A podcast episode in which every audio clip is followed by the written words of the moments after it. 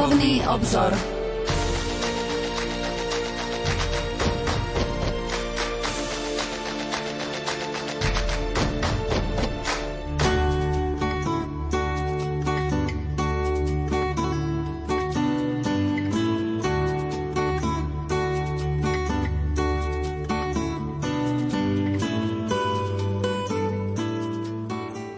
Požehnaný utorkový večer, milí poslucháči. Svätý pápež Ján Pavol druhý. v apoštolskom liste Mane nobiscum Domine v bode dvanásť v roku Eucharistie dvetisícpäť napísal: Pri každej svätej omši liturgia Božieho slova predchádza liturgiu Eucharistie v jednote dvoch stolov, stola slova a stola chleba.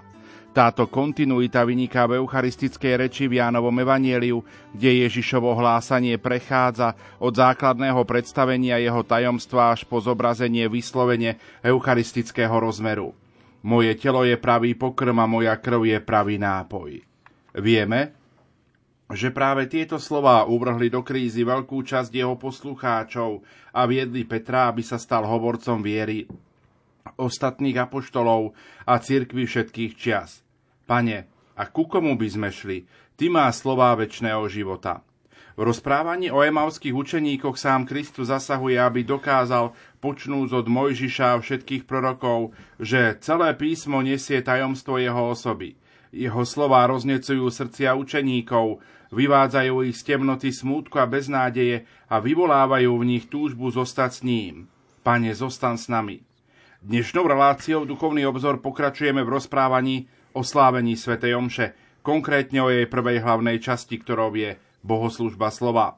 Potom, ako sme v minulej relácii vysvetlili obnovu poriadku čítaní po druhom Vatikánskom koncile, výber jednotlivých biblických textov a spôsob čítania svätého písma v liturgii, budeme dnes pokračovať rozhovorom o význame bohoslužby slova v liturgii svätej omše a niektorých jej špecifikách. Dovolte mi, aby som štúdiu Rádia Lumen privítal mojich a vašich hostí, Petra Starostíka, dekana farára farnosti Banská Bystrica a Katedrála.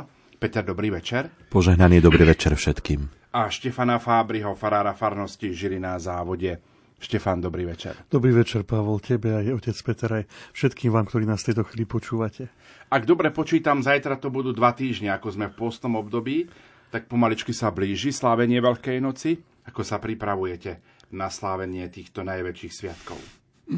To je taká záľubná otázka, ale, ale ja sa priznám, že ja mám veľmi rád tak ako advent, tak aj pôstne obdobie, pretože je to vlastne taký čas uh, naozaj takého očakávania, uh, toho, vôbec toho takého slávenia sviatkov a, a zároveň aj tej prípravy, že, že či už je to tá vonkajšia, ale predovšetkým tá vnútorná, tá duchovná a ten rást toho pôstneho obdobia sa ma tak hlboko dotýka a preto naozaj vyznávam, že mám rád tento čas, pretože aj pre mňa osobne po tej duchovnej stránke je takou, vždy takou veľkou výzvou a, a, a zároveň vlastne aj takým takou príležitosťou k službe, službe veriacim, ktorých tiež vlastne pozývame aj k sviatosti zmierenia, aj vlastne nejako robiť nejaké tie veci, ktoré nám napomáhajú si tak prehlbiť svoj duchovný život, svoj vzťah s Pánom.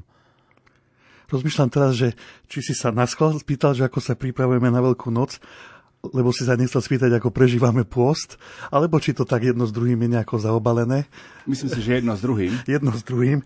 No, ja som si povedal tento rok, že skúsim sa tak nejako trochu na tú Veľkú noc pripraviť aj, by som povedal, že odborne, lebo všimol som si, že už som siedmy rok, budem teda vo farnosti a chcem hlavne v tých príhovoroch, teda v tých homíliách na tieto tri dni, kedy naozaj prichádza veľa ľudí, povedať niečo nové, ale niečo aj také, čo, čo, čo aj mňa povzbudí a teda aj ja sa, sám chcem niečo nové dozvedieť, tak som si dal také predsavzatie, že som si pohľadal v múdrych knihách nejaké také aj teologické štúdie, aj teda liturgické o trojdni, o, o tom, ako vzniklo, ako sa vyvíjalo o jednotlivých jeho častiach.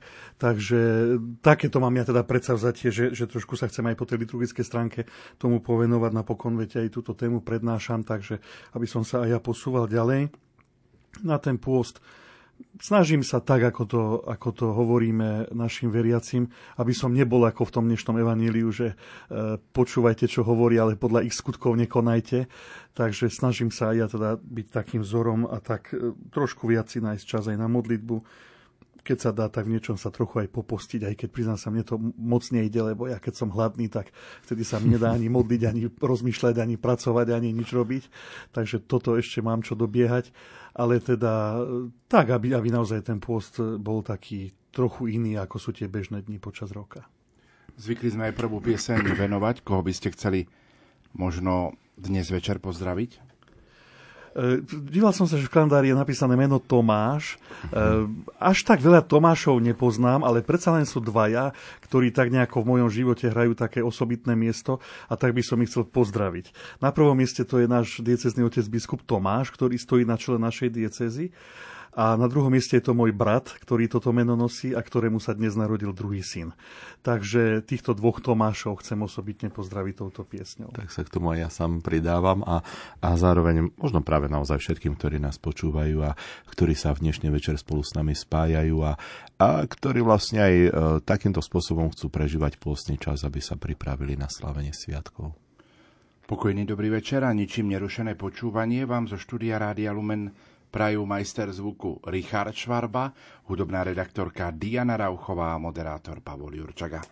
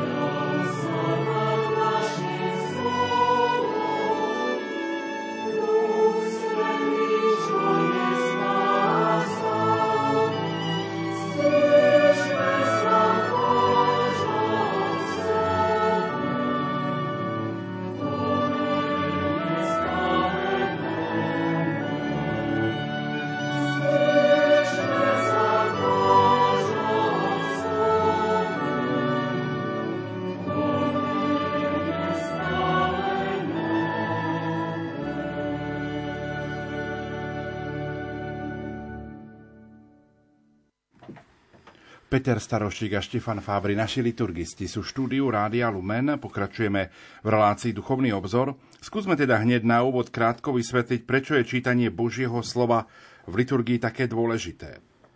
Už minule sme hovorili o výbere textov, ale prečo je liturgia, Božie, prečo je liturgia bez Božieho slova naozaj tak nemysliteľná? Prečo je to dôležité?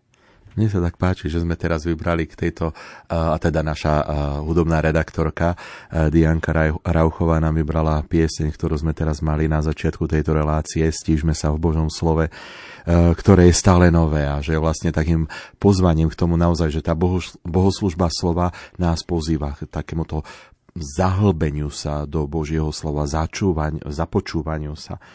Totižto druhý Vatikánsky koncil na túto otázku v podstate odpovedal tým druhým, dvadsiatym štvrtým bodom konštitúcie, ktorú vydal o liturgii, Sacrosanctum Concilium, a už sme ju minulý, pri minulej relácii spomínali, túto konštitúciu.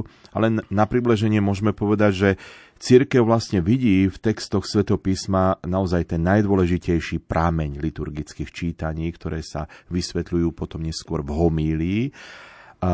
Je to vlastne prameň spevov, v ktorom v tom prvom rade sú to žalmy, ale aj antifóny a ďalšie iné spevy, ktoré sú pre nás inšpiráciou vôbec pre samotnú liturgiu a, a, a pre našu modlitbu.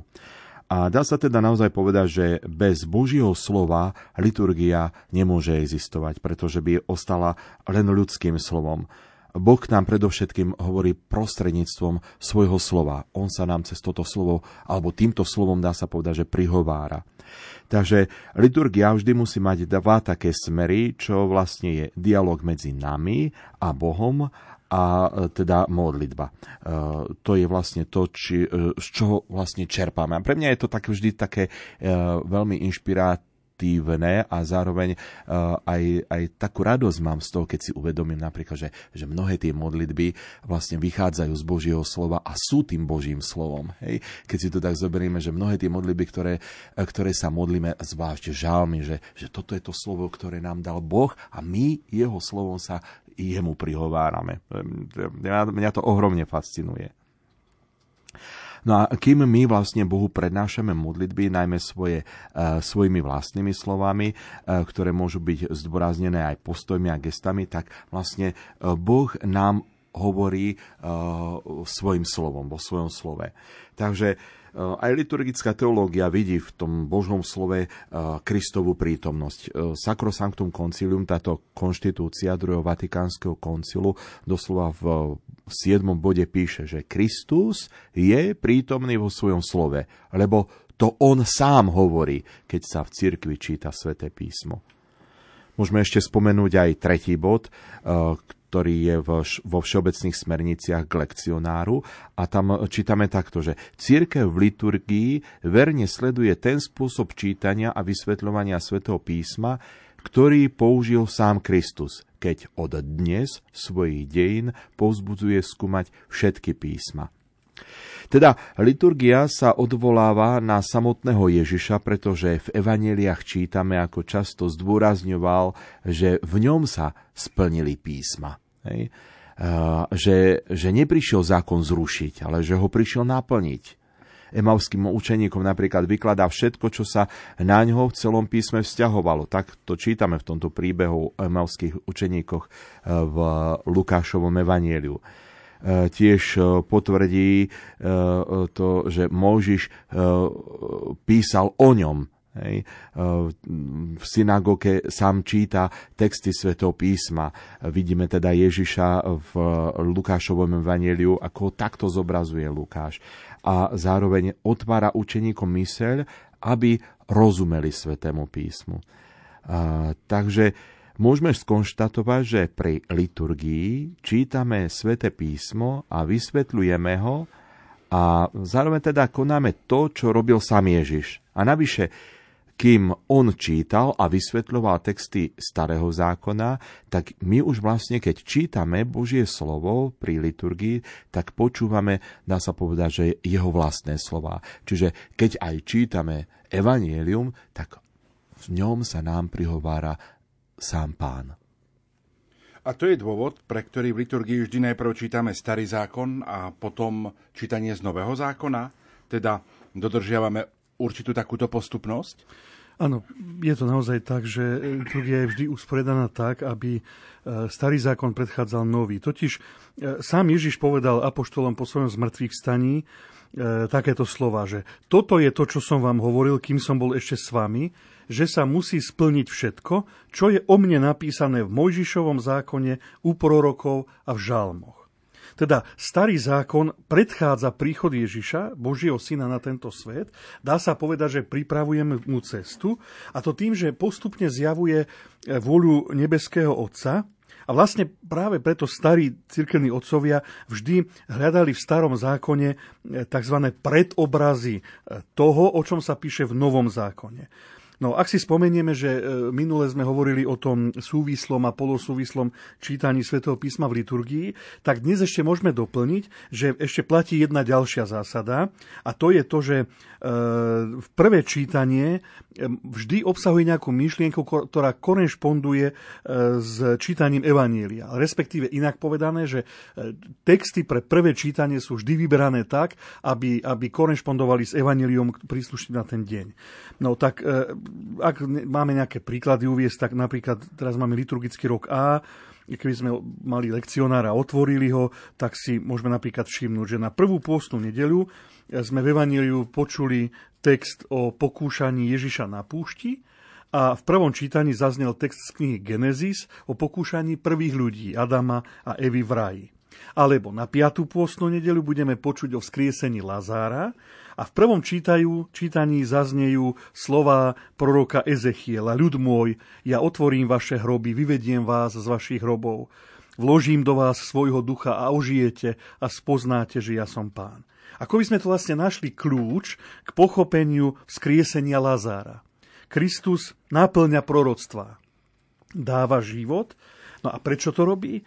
Ako sme počuli, aby sme spoznali, že on je Pán, teda dokazuje tým svoje božstvo. Alebo ďalší príklad, napríklad z sedročného obdobia. Na dvadsiatu tretiu nedeľu budeme počuť v Evanjeliu Ježišove slová: keď sa tvoj brat prehreší, napomeň ho. Ak ťa počúvne, získal si svojho brata. A v prvom čítaní opäť zaznie už spomínaný prorok Ezechiel, ktorý povie: ak nebudeš dohovárať bezbožnému a on zomrie pre svoju neprávosť, teba budem brať na zodpovednosť. Cítime, že tie dva texty Starého a Nového zákona, teda Ezechiela a Evanjelia, spolu súvisia. No a samozrejme, že potom celú kapitolu biblickej teológie tvoria tzv. Predobrazy Starého zákona, kde môžeme napríklad zase hovoriť o tom, že vyslobodenie Izraelitov z Egypta je predobrazom spásy, záchrany. Prechod cez vody Červeného mora alebo aj Jordánu je predobrazom krstu. Manna na púšti je predobrazom Eucharistie. Veľkonočný baránok, ktorého krvou mali Izraeliti poznačiť veraje dverí, aby sa zachránili, je predobrazom samého Ježiša. Vodu, voda, ktorú Mojžiš vyviedol zo skaly, je predobrazom vody z Kristovho otvoreného boku. A tá je symbolom Božej milosti. No a takto by sme mohli pokračovať ďalej a ďalej. Takže práve preto platí takáto zásada, že čítania Starého zákona sa čítajú vždy prvé a až po nich nasledujú novozákonné texty. Áno, a táto zásada, že Nový zákon sa vždy číta až po Starom zákone v liturgii, je vždy, respektíve alebo platia nejaké výnimky. A je to tak len pri svätej omši, alebo aj pri inej liturgii? Táto zásada platí, Pavol, vždy.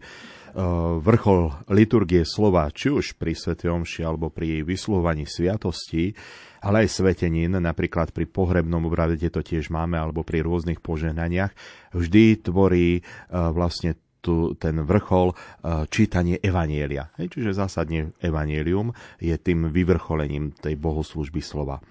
Ostatné čítania pripravujú zhromaždených práve na toto čítanie Evanjelia. A čo sa týka ich poradia, ako to už Štefan naznačil, tak ak je pred Evanjelium ešte iné čítanie, niekedy samozrejme, že nemusí byť, tak to máme napríklad aj pri, pri sviatostiach, pri krste napríklad, že čítame iba, alebo teda si môžeme vybrať iba Evanjelium. tak sa vyberie, vlastne ak sú tie predchádzajúce pred evanjeliom ešte nejaké čítania, tak sa vyberie buď z nového alebo zo starého zákona. A ak sú čítania dve, tak vždy je to novozákonné, ktoré nasleduje po starozákonnom. Hej, čiže akoby tam bola taká chronológia trošku zachovaná, že, že najprv starý zákon sa číta, potom nový zákon. No a takisto to platí aj pri liturgii hodín. Všimnime si napríklad, že pri ranných chválach a vešperách nemáme tri žalmy, ale len dva žalmy a jeden chválospev. A platí zvyk, že v ranných chválach je starozákonný a umiestňuje sa ako druhý v poradí, teda medzi dva žalmy, pretože oni sú tiež starozákonné. A zase vo vešperách je novozákonný chválospev, ale ten je vždy až na treťom mieste, pretože nasleduje po tých dvoch žalmoch, ktoré sú starozákonné. A z tohto istého dôvodu sú aj krátke čítania vo vešperách vybraté zásadne len z nového zákona, keďže krátke čítanie nasleduje po novozákonnom chválospeve. Takže vidíš, že tá chronológia akoby tu bola taká zachovaná. My si v tejto chvíli opäť trochu zahráme a po pesničke budeme v našom rozprávaní pokračovať. Boha Kristov predstav.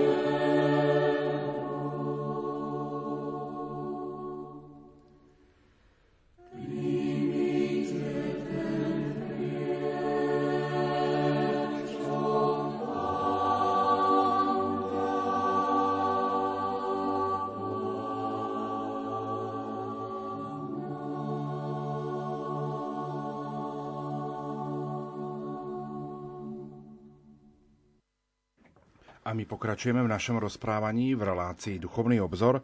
Poďme teda k niektorým osobitostiam liturgie slova. Najprv by som sa chcel opýtať na také obrazne povedané technické veci. Prvá. V minulej relácii sme povedali, kto Božie slovo číta. Lektor. A evanjelium diakon alebo sám kňaz. Ale napríklad, odkiaľ sa má Božie slovo čítať? No, myslím, že to je celkom dobrá otázka, naozaj aj to, to treba v tomto kontexte povedať. A samozrejme, tak ako pri všetkom, tak aj pri tejto veci e, skúsme sa pozrieť najprv do Evanília, lebo vlastne e, skôr ako Božie slovo zaznievalo v našich chrámoch, zaznievalo z úst Ježiša a jeho apoštolov. Takže, ak sa pozrieme do Evanílií, tak nájdeme rôzne zmienky o miestach, na ktorých sám Ježiš ohlasoval Evanílium. E, Evanília ten pojem učil v, vzťahujú v prvom mieste na Jeruzalemský chrám. Ako to aj sám Ježiš vlastne dosvedčí pred veľradou, keď povie, deň čo deň som sedával a učil v chráme. Ďalej e, sa to vzťahuje na synagógy v Galilei, predovšetkým v Kafarnaume a v Nazarete. To môžeme e, čítať napríklad v Markovom a Matúšovom evaníliu. Evanília ďalej dosvedčia, že Ježiš hlásal slovo v dome, v Kafarnaume, pri mori. Jedna zmienka je o tom, že aj z loďky a napokon aj na vrchu. Ak by sme to teda mali zhrnúť, tak môžeme povedať, že Ježiš na vyučovanie a ohlasovanie využíva buď oficiálne miesta, ktoré boli určené na čítanie a vysvetľovanie, predovšetkým teda synagóga, alebo miesta, kde sa schádzalo veľa ľudí, a to bol predovšetkým chrám, alebo miesta, na ktorých ho ľudia mohli dobre vidieť a dobre počuť. A to bol napríklad vrch alebo breh mora. No a ak by sme sa potom zase pozreli na prax jeho učeníkov a apoštolov, ktorí ohlasovali evanjelium po jeho na nebo vstúpení, tak, tak si môžeme všimnúť, že využívajú podobné miesta. Napríklad Peter a Ján učia v chráme, po domoch. Pavol učí aj v synagóge, na námestí tých, ktorí tam boli, ale aj v Areopagu v Aténach. Napokon v Ríme počas väzenia aj v nejakom byte, nevieme v akom. No a on sám potom aj v skutkoch apoštolských dosvedčí, že e, učil verejne i po domoch. No a v Troade Pavol e, hovorí e, ku kresťanom, ktorí sa zišli na lámanie chleba v hornej sieni.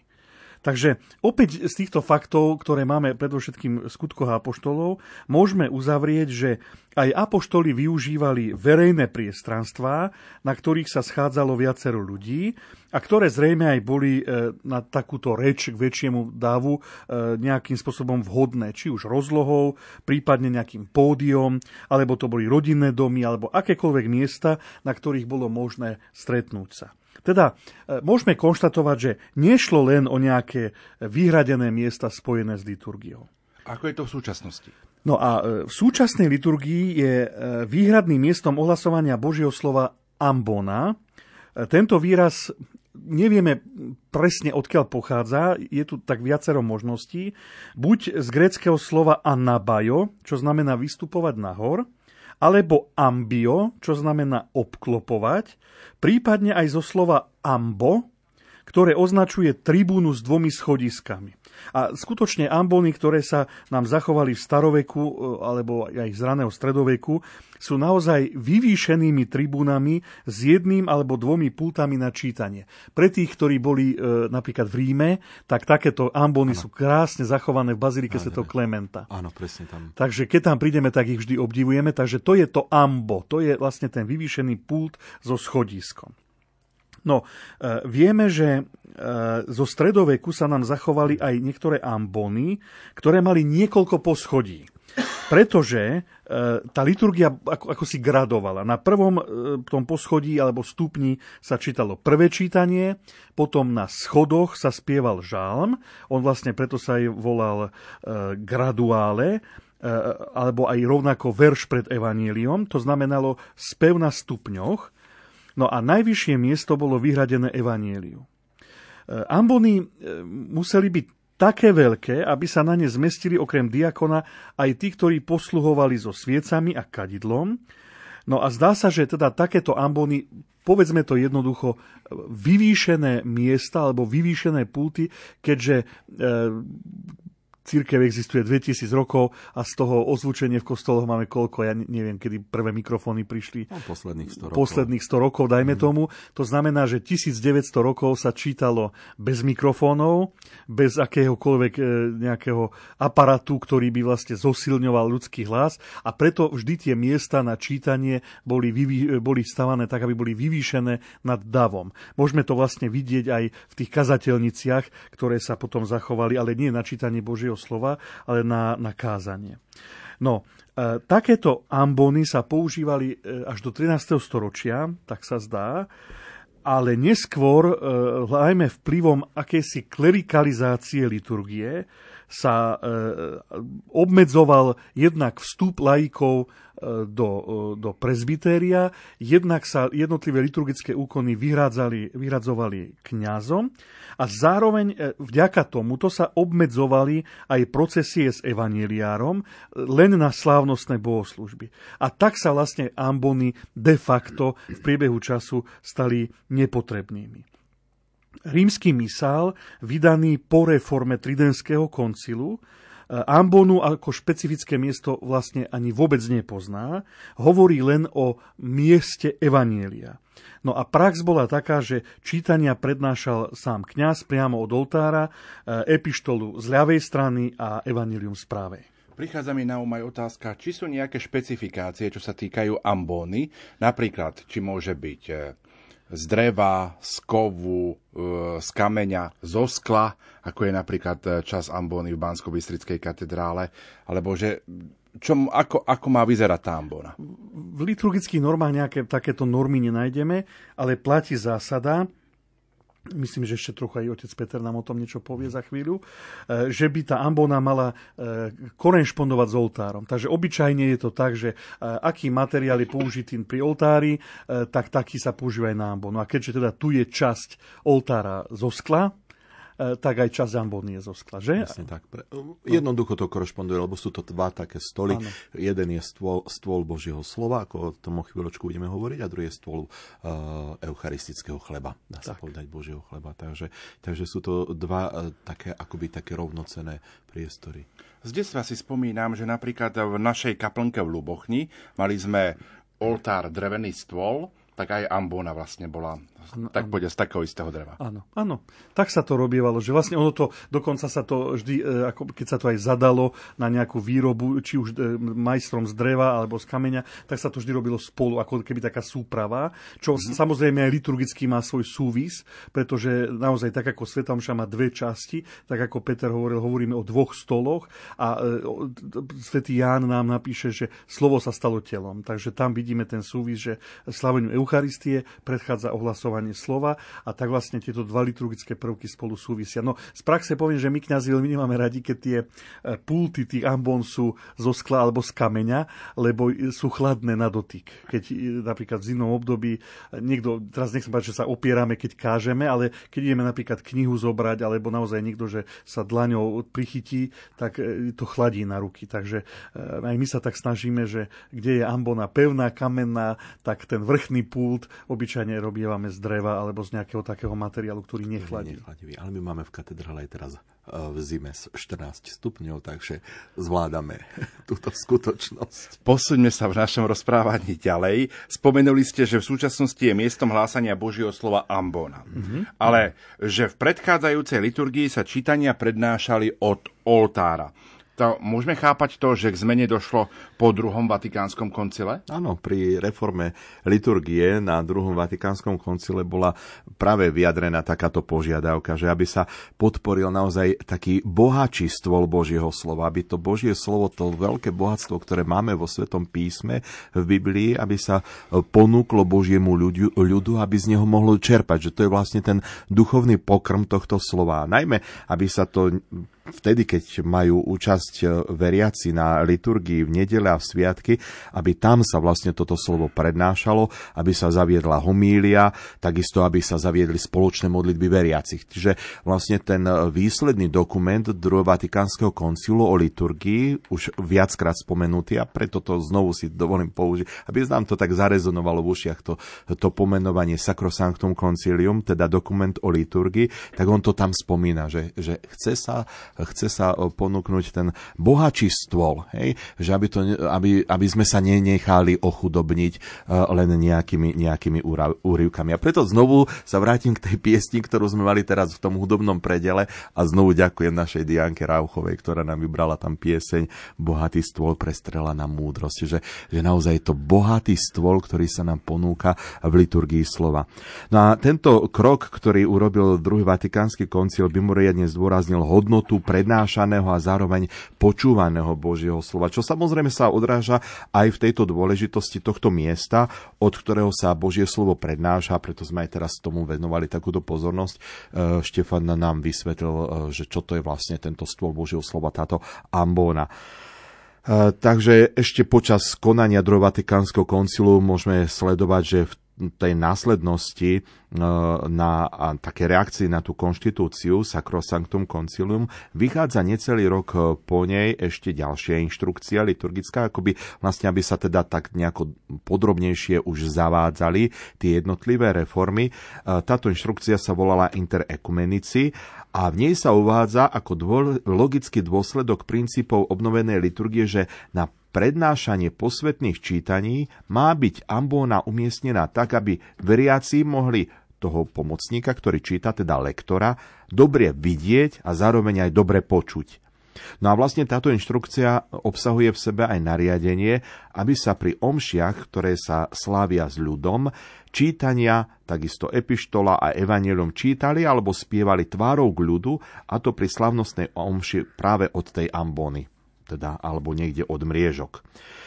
Takže e, vidíme, že už vtedy sa tam spomína ambona a môžeme ju vidieť ako dôležitý prvok liturgickej obnovy, a ako v mnohých ďalších rovinách aj tu v podstate ide o návrat k tej starobilej praxi e, Svätej cirkvi, ktorá v stredoveku, Štefko, Štef, Štefan nám to naznačil, že ona tá prax vlastne sa istým spôsobom vytratila a, a druhý Vatikánsky koncil sa len vracia k tomu krásnemu zvyku, ktorý mal hneď na, na počiatku, dá sa povedať, v, tom, v tej rannej cirkvi.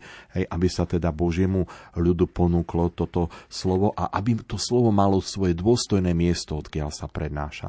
Takže ambone sa znovu navrátil po druhom Vatikánskom koncile jej význam aké, akejsi ikony, svedka a ohlasovateľa Kristovho zmŕtvychstania. Dokonca vo veľkonočnom období sa pri ambone zapaluje veľkonočná svieca ako symbol zmŕtvychstania. A na slávnosť zjavenia Pána sa práve z nej od, od, od ambony po evanjeliu ohlasuje dátum slávenia Veľkej noci. Takže tu je zrejmá tá dôležitosť tohto, tohto liturgického zariadenia, ak to tak nazvem, teda tohto prvku, ktorý tu máme po reforme druhého Vatikánskeho koncilu v presbytériu. A to, že vlastne, ako sme to už naznačili, že spolu s oltárom ambona tvorí jeden veľmi dôležitý celok. A teologicky môžeme povedať naozaj to, že telo sa stalo telom, slovo, slovo sa stalo telom. Hej. Ja ešte ostanem pri tých mojich technických otázkach. Mám ďalšiu. Mm-hmm. Ako sa jednotlivé texty uvádzajú? Vždy sa pred nimi číta alebo spieva nadpis? A odpovedie Bohu vďaka. Spomeniem ešte jedno čítanie. Myslím si, že na Bielu sobotu je to prechod cez Červené more. Vtedy e, nekončíme čítanie, počuli sme Božie slovo, ale vtedy Mojžiš a Izraeliti zaspievali Bohu túto pieseň. A, a nasleduje samotná tá pieseň, áno, z knihy Exodus, ale e, vrátim sa teda, to bude teda odpoveď, ale e, prvé sa zastavujem pri tom e, nejakom, ako sa tie texty uvádzajú. Tak podľa starobilého zvyku sa vlastne, vlastne každé čítanie uvádza nadpisom, ktorý oznamuje to, z akej knihy Svätého písma sa bude čítať. Ten je vždy vo forme, že čítanie z, a teraz z knihy tej a tej, čítanie z listu toho a toho, alebo čítanie zo Svätého Evanjelia podľa, a teraz máme tie štyri možnosti. No, názvy kníh sa uvádzajú tak, ako je to v bežnom vydaní Svätého písma. Potom každý text má uvedený tzv. Titul, čo je zvyčajne jeden verš vybratý z toho samého čítania a ten naznačuje hlavnú myšlienku čítaného textu. No a čo je teda dôležité, je to, aby text nebol vytrhnutý z kontextu, pretože on má nejaký svoj začiatok a to je vždy v podobe nejakej uvádzacej vety. Napríklad, že v tých dňoch, alebo v tom čase. Inokedy je text čítania uvedený oslovením, napríklad milovaní bratia, obyčajne keď je to z listu svätého Pavla alebo Jána apoštola. A niekedy je to zase veta, toto hovorí Pán, alebo veta, Ježiš povedal svojim učeníkom. Ak ale sám text obsahuje dostatočné údaje o osobách a čase, alebo to pre nejakú povahu textu nie je vhodné, tak sa takýto úvod vynechá. No a sú aj prípady dokonca, kedy sa text upravuje, a to vynechaním alebo pridaním niekoľkých slov, aby sa takto tá príslušná časť čítania, ktorá je vyňatá z textu, stala zrozumiteľnou. No, uvediem príklad, že keď sme listovali v tom lekcionári pre rok A, tak napríklad na devätnástu nedeľu v cezročnom období sa číta Evanjelium zo štrnástej kapitoly, kapitoly Matúša, verše trinásť až dvadsaťjeden. Teda ten prvý verš znie takto. Keď to Ježiš počul, odobral sa odtiaľ loďkov na pusté miesto do samoty. Keby sme takto začali, tak vlastne nevieme, o čo sa jedná. Ale keďže v predchádzajúcich veršoch tri až dvanásť tejto kapitoly sa píše o smrti Jana Krstiteľa, tak je kontext zrejmý. A preto je text Evanjelia upravený takto, že keď Ježiš počul o smrti Jana Krstiteľa, odobral sa odtiaľ loďkou. Teda to zámeno to je tu rozvité podľa predchádzajúceho kontextu. No a čo sa týka teda tých odpovedí, tak po prečítaní textu liturgia latinská uvádza zvolanie lektora Verbum Domini, doslova slovo Pánovo. Ale keďže liturgisti vo svojej múdrosti povolili, aby sa takéto zvolania, ak je to potrebné a vhodné, upravili podľa miestnych zvykov v danej krajine, tak napríklad u nás sa to urobilo tak, že nezaznie že slovo Pánovo, Verbum Domini, doslovný preklad, ale po čítaniach zaznie počuli sme Božie slovo a po evanjeliu zaznie počuli sme slovo Pánovo. No, odpoveďou je Deo gratias, Bohu vďaka, ktorá ale nie je špecifická len pre liturgiu slova a len ako odpoveď po počutom Božom slove. Napríklad takáto istá odpoveď zaznie aj po zvolaní choďte v mene Božom, odpovieme Bohu vďaka.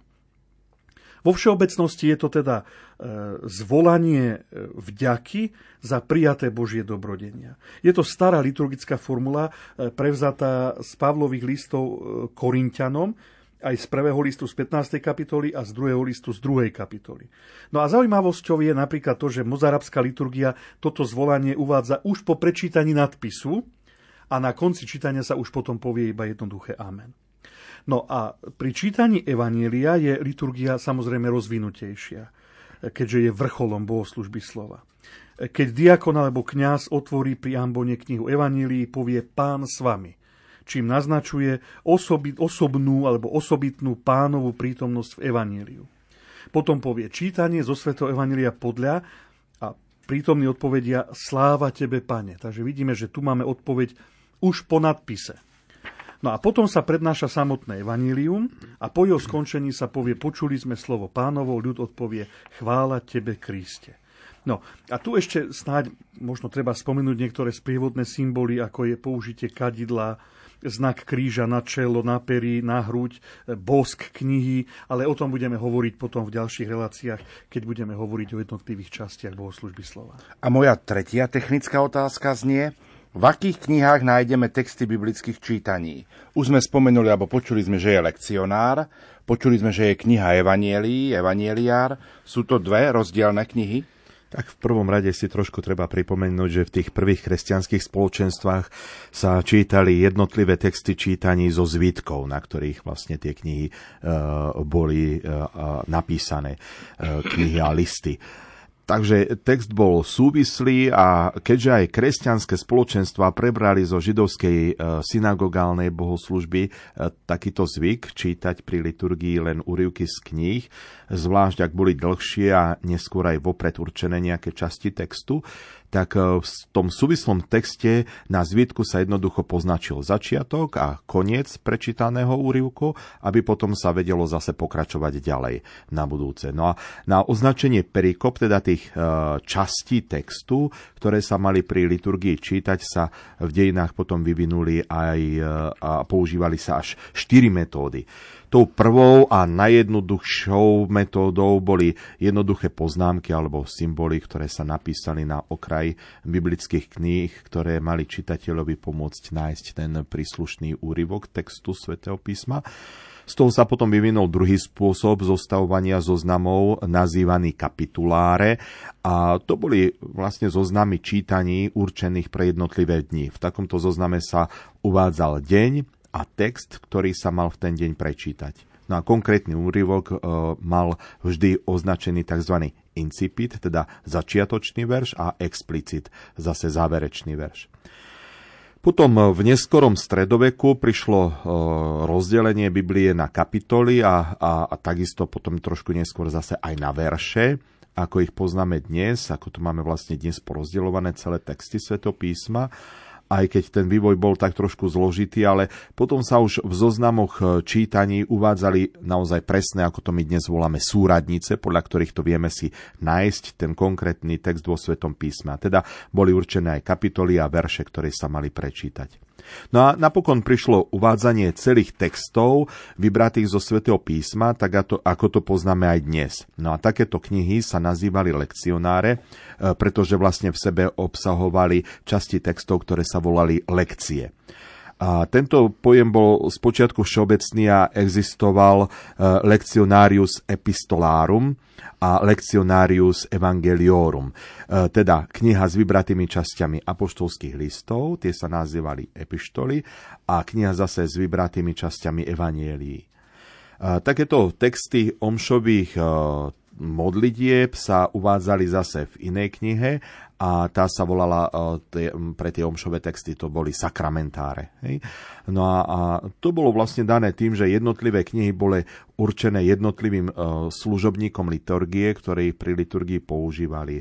Kňaz mal texty pre omšu vo svojej knihe, pri oltári, čítania zase mal lektor vo svojej vlastnej knihe a diakon zase mal prečítanie evanjelia svoju knihu. Takže boli to teda tie lekcionáre, sakramentáre a evanjeliáre.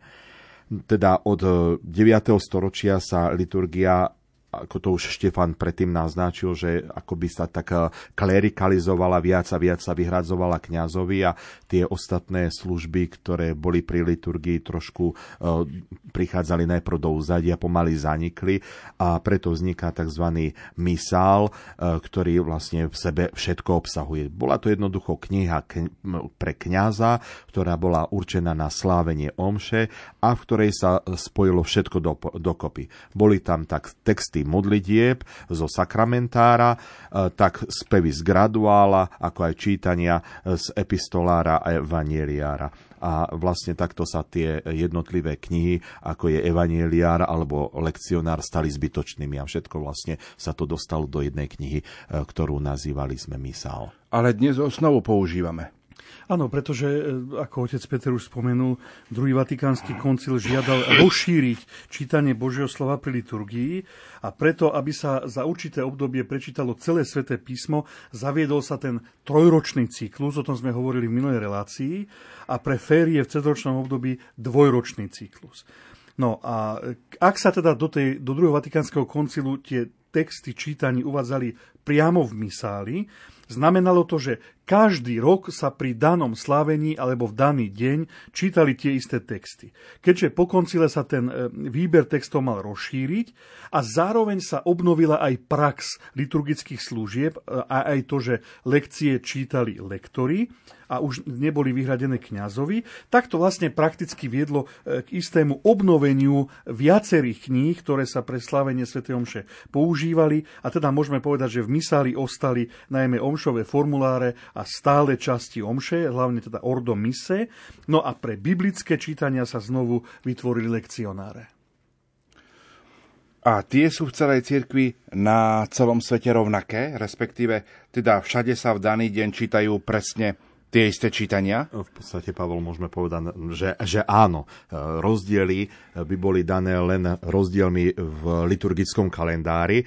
Teda, že ak by v niektorý deň bolo pre niektorú krajinu alebo pre niektorú diecézu povolené slávenie nejakej slávnosti alebo sviatku, alebo napríklad by v niektorom kostole bola slávnosť výročia posvetenia chrámu, tak sa berú iné čítania ako v inom kostole alebo nejakých reholných rodinách, môžeme povedať, ako my napríklad to v Bystrici máme Salesiánov alebo Vincentínov a oni majú tiež svoj liturg- vlastný liturgický kalendár schválený. Takže oni si tieto slávenia tam slávia. Ale v princípe sa pre tie isté slávenia, sviatky alebo liturgické obrady používajú vždy tie isté čítania, aj keď niekedy je možné vybrať si aj z viacerých možností. Po druhom Vatikánskom koncile bol publikovaný poriadok omšových čítaní, ktoré je v podstate zoznamom jednotlivých dní, sviatkov a jednotlivých slávení a pre každé z nich je určené konkrétne čítanie v kombinácii dvoch možností, ktoré sme už spomenuli, že sú tam uvedené tzv. Súradnice podľa kníh, kapitola veršov a zároveň incipit, teda začiatok čítania. No a podľa tohto poriadku sa potom v jednotlivých krajinách zostavovali aj lekcionáre, v ktorých sa uvádzajú konkrétne perikopy, teda tie vybrané časti v národnom jazyku. Lekcionáre nemusia byť rovnaké. Niekde sa napríklad čítania pre nedele a slávnosti uvádzajú v jednom zväzku, niekde ich majú rozdelené do troch zväzkov podľa jednotlivých rokov. My sme to taktiež mali. Predtým sme mali na nedele všetky tri, obdo, všetky tri roky á bé cé sme mali v jednom lekcionári, teraz máme ich podľa rokov rozdelené zvlášť A, zvlášť B a zvlášť C rok. Niekde sú čítania pre ferie v cezročnom období v jednom lekcionári, keďže sa mení len prvé čítanie a žalm, ale evanjelium je rovnaké a inde sú uvedené v dvoch zväzkoch lekcionára a tiež to máme my takto, máme dvojku a trojku. Hej. Teda trojku a štvorku, tak by som mohol povedať. No a existujú tiež aj cestovné lekcionáre v malom formáte, slávnostné lekcionáre. Skrátka, čítania sú tie isté, ale forma kníh je, je rozdielna. Áno, na záver relácie ešte povedzme, aké lekcionáre máme my na Slovensku. No tak vlastne celé to ordo lekcionu mise, o ktorom hovoril otec Peter, ten poriadok čítaní máme my rozdelený do piatich lekcionárov s tým, že lekcionár jeden, ktorý je určený na nedele, slávnosti a významné sviatky, ako už povedal otec Peter, je v súčasnosti rozdelený do troch zväzkov, teda pre rok A, pre rok B, pre rok C, aj keď ešte z roku deväťdesiatjeden to vydanie bolo v jednozväzkové. V lekcionári dva my na Slovensku máme čítania pre všedné dni, ale tzv. Privilegovaných období, teda advent, Vianoce, pôst, Veľká noc a pre spomienky a sviatky svätých v týchto obdobiach. Čítania pre všedné dni, ale cezročného obdobia a pre spomienky a sviatky, ktoré na cezročné obdobie pripadajú, máme v lekcionári tri a v lekcionári štyri. Pričom lekcionár tri je pre prvý cyklus, teda nepárne roky. Ten budeme aj teraz používať, lebo je dvadsaťtri nepárne. A v lekcionáre štyri, ktorý je pre druhý cyklus, a teda pre párne roky. No a napokon máme lekcionár číslo päť, v ktorom sú čítania pre omše pri vysluhovaní sviatostí, pre votívne omše a pre omše za rozličné potreby a rovnako aj pre omše za zomrelých. A čo evanjeliár? Tak popri lekcionároch ešte existuje naozaj evanjeliár, ja som to tiež už spomenul. A, a vlastne je to, dá sa povedať, že slávnostná liturgická kniha, ktorá obsahuje výlučne texty evanjelií. Z toho vlastne vychádza aj tento názov tejto liturgickej knihy. Zvyčajne sa používa evanjeliár pri veľkých slávnostiach, zvlášť vtedy, ak sa nesie v slávnostnom liturgickom sprievode. Zvlášť býva vyzdobený tento evanjeliár, kedysi dá sa povedať, Povedá, že boli tam rozličné tie iluminácie, ilustrácie, že, že vlastne to vzác, chce sa s tým vyjadriť tá vzácnosť, ktorá je pre nás ukrytá v tomto slove a že vlastne cez toto slovo sa nám prihovára sám Kristus. O čom budeme hovoriť v nasledujúcej relácii? No tak budeme pokračovať opäť v bohoslúžbe slova, ale posunieme sa trochu ďalej, takže myslím si, že môžeme o tých jednotlivých jej častiach rozprávať. A neviem, či sa nám to podarí stihnúť za jednu reláciu, lebo treba nám povedať o prvom čítaní, o žalme, o druhom čítaní, o verši pred evanjeliom, prípadne o sekvencii a o samotnom evanjeliu. No ale potom k bohoslúžbe slova ešte v podstate patrí homília, význanie viery a spoločné modlitby veriacich. Takže uvidíme, ako sa nám to podarilo. Uvidíme, aj teraz sme to... sa ako poná... Áno, aby sme to všetko stihli. Ale vidím to asi tak, že ešte dve relácie budú o bohoslúžbe slova. Tak na to sa veľmi tešíme. V súvislosti s našou témou reaguje aj pápež František v dnešnom tweete. Ktorý nás nepočúval. Keď, keď píše, v tomto pôstnom období sa snažme o vnútornú čistotu tak, že zotrváme pred Božím slovom v modlitbe, aby sa v nás mohol odohrať prospešný boj proti zlu, ktoré nás otročuje, boj za slobodu. Tak ja ešte dodám trošku, ešte môžem, že ak sme o tých knihách s Božím slovom hovorili, tak pápež Benedikt šestnásty v tej posynodálnej exhortácii Verbum Domini dal také odporúčanie, že aby tá hodnota Božieho slova a Kristova prítomnosť v ňom bola zvýraznená, tak navrhol alebo odporúčil, aby v kostoloch počas celého dňa bola na dôstojnom viditeľnom mieste umiestnená kniha Svätého písma alebo kniha Evanjeliára, tak, aby nezatienila svätosť. Ale teda tak, ako, ako to večné svetielko nás upozorňuje na Kristovú prítomnosť v Eucharistii, tak kniha Božieho slova, ktorá je niekde slávnostne vystavená, nás zase upozorňuje na Kristovú prítomnosť v Božom slove. Napríklad, neviem asi, či vy to máte, či nie. Teda ja mám tiež evanjeliár na bočnom oltári, takisto, áno. Toľko dnešná relácia Duchovný obzor. Našimi hostiami aj vašimi boli naši liturgisti Peter Starostík a Štefan Fábri. Bratia, ďakujem veľmi pekne a tešíme sa na stretnutie potom v mesiaci apríl. Aj my sa tešíme. Aj my takisto veľmi sa tešíme už teraz. A za pozornosť vám tejto chvíli ďakujú majster zvuku Richard Švarba, hudobná redaktorka Diana Rauchová a moderátor Pavol Jurčaga. Do počutia a dobrú noc. Moji milí, dobrú noc. Dobrú noc.